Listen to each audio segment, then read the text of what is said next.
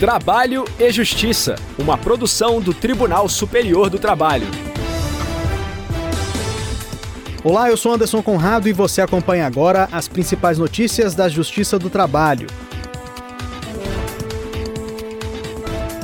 Quem abre nosso programa é a repórter Michele Chiapa de Brasília.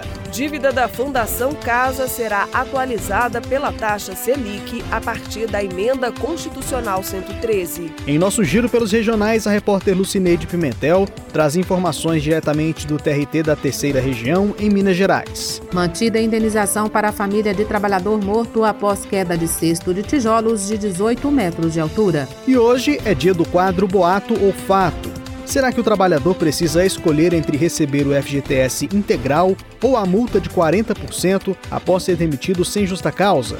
Se liga, o Trabalho e Justiça já está no ar.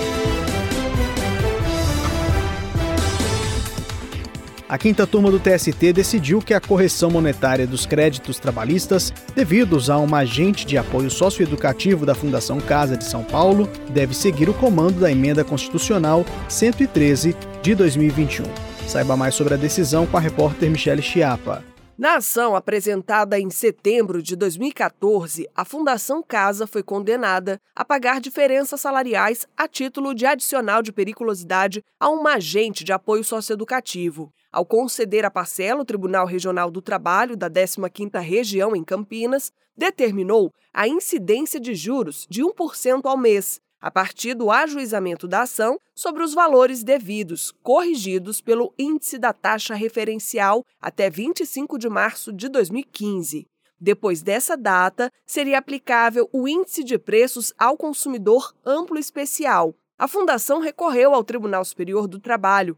O ministro Breno Medeiros, em decisão monocrática, rejeitou o agravo de instrumento e manteve a condenação ao pagamento do adicional de periculosidade à trabalhadora.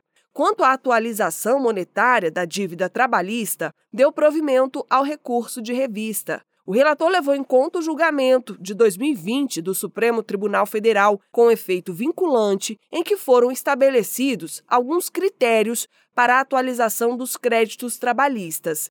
Em síntese, o ministro determinou a aplicação ininterrupta do IPCA como índice de correção monetária dos débitos trabalhistas devidos pela Fazenda Pública, acrescido dos juros moratórios previstos no artigo 1º-F da Lei 9494 de 1997. Isso até a inscrição em precatório, ocasião em que cessam juros de mora e se aplica apenas o IPCA como critério de atualização. Segundo o relator, não seria possível a aplicação da taxa referencial até 25 de março de 2015, porque, no caso, não havia discussão sobre precatórios já expedidos, mas sim a correção monetária de dívida ainda não convertida em precatório. A Fundação insistiu na reforma da decisão monocrática com um agravo, ao qual foi dado parcial provimento pela quinta turma do TST. No julgamento pelo colegiado, o relator, ministro Breno Medeiros,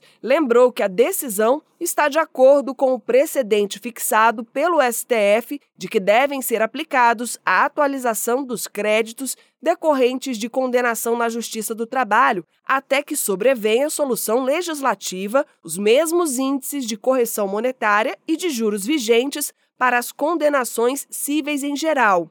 Contudo, o ministro observou que, sobre o assunto, houve mudança na norma constitucional. Eu estabeleço que após novembro de 2021, com a promulgação da emenda constitucional 113 de 8 de dezembro de 2021, há uma nova regência constitucional da matéria disciplinada aos seguintes termos, abro aspas, nas discussões e condenações que envolvam a fazenda pública, independentemente de sua natureza e para fins de atualização monetária, de remuneração do capital e de compensação da mora, inclusive do precatório, haverá incidência uma única vez até o efetivo pagamento do índice da taxa referencial do Sistema Especial de Liquidação e Custódia Selic, acumulado mensalmente. Assim, a decisão monocrática merece provimento a fim de acrescer ao dispositivo da decisão a referida alusão ao período de regência da nova norma constitucional que disciplina a atualização dos débitos da Fazenda Pública a partir de dezembro de 2021. Cita aqui um precedente da SDI1. O voto do relator foi acompanhado por unanimidade.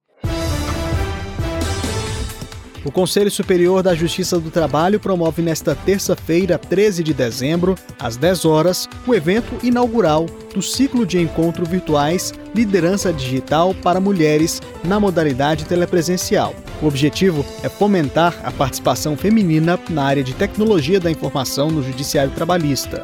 O encontro contará com a participação de profissionais que se destacam no setor.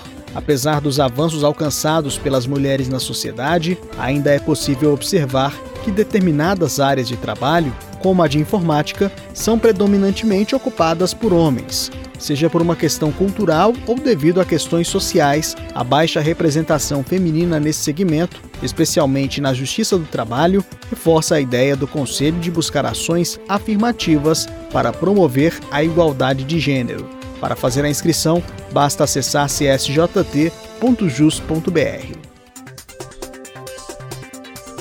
Giro pela Justiça do Trabalho.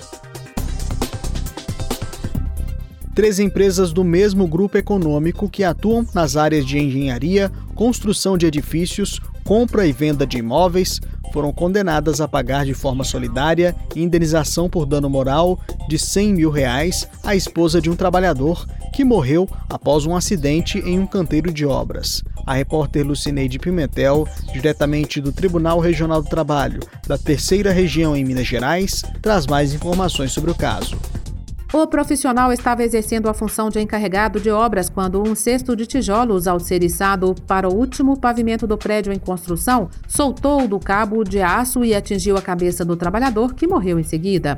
A terceira turma do TRT Mineiro determinou ainda o pagamento de indenização por dano moral na forma de pensão vitalícia à esposa do falecido no valor de dois terços do salário à época do acidente de trabalho. As empregadoras alegaram que o acidente ocorreu por culpa exclusiva da vítima, mas para o desembargador relator Milton Vasques Tibal de Almeida, os argumentos das empregadoras foram completamente afastados diante das provas produzidas. Conforme laudo pericial, o cesto teria se desprendido do guincho quando se encontrava a 18 metros do solo no exato momento em que o encarregado entrou na área de isolamento. O documento mostrou ainda, na vistoria do guincho superior, foi verificada a ausência da presilha do fechamento de travamento. Segundo o desembargador, incumbia às empresas comprovarem que a peça estava instalada e era adequada no momento do acidente, ônus do qual não se desincumbiram, pois não apresentaram referida documentação. Além disso, o prova oral comprovou que os empregados não eram orientados sobre a forma adequada e segura de utilizar o equipamento. Ainda cabe recurso da decisão. Boato ou fato? E aí, Beto, como estão as coisas aqui no departamento? Ah, todo mundo chateado com os cortes, né? Em pleno fim de ano e quase metade dos empregados recebeu essa notícia de desligamento. Complicado. Nem me fala. Lá no setor de marketing, o pessoal também está chateado com a situação. Vou terminar de cumprir o aviso prévio na semana que vem. Para piorar, ainda não sei se prefiro o FGTS ou a multa para receber no acerto. Como assim, Marlene? Vamos receber os dois tanto o FGTS quanto a multa de 40%. Também pensava que era assim, mas do jeito que a empresa está mal financeiramente, já falaram por aí que vamos ter que escolher entre um ou outro. Tô bem em dúvida. Essa informação está errada, Marlene. Essa história de ter de escolher entre receber o FGTS integral ou a multa de 40% na demissão sem justa causa é boato eu vou listar quais são direitos do trabalhador dispensado sem justa causa. Saldo de salário acrescido das horas extras e ou banco de horas, aviso prévio, valor das férias proporcionais acrescidas de um terço, férias vencidas com adicional de um terço, 13 terceiro salário proporcional, guias para requerimento de seguro-desemprego, guias para saque do FGTS e 40% de multa sobre o fundo de garantia. A Lei número 8036 de 1990 dispõe sobre o Fundo de Garantia do Tempo de Serviço. O artigo 18 determina que, ocorrendo rescisão do contrato de trabalho por parte do empregador, sem justa causa, a empresa fica obrigada a depositar na conta vinculada do profissional no FGTS os valores relativos aos depósitos referentes ao mês da rescisão e ao imediatamente anterior, que ainda não houver sido recolhido sem prejuízo das determinações legais.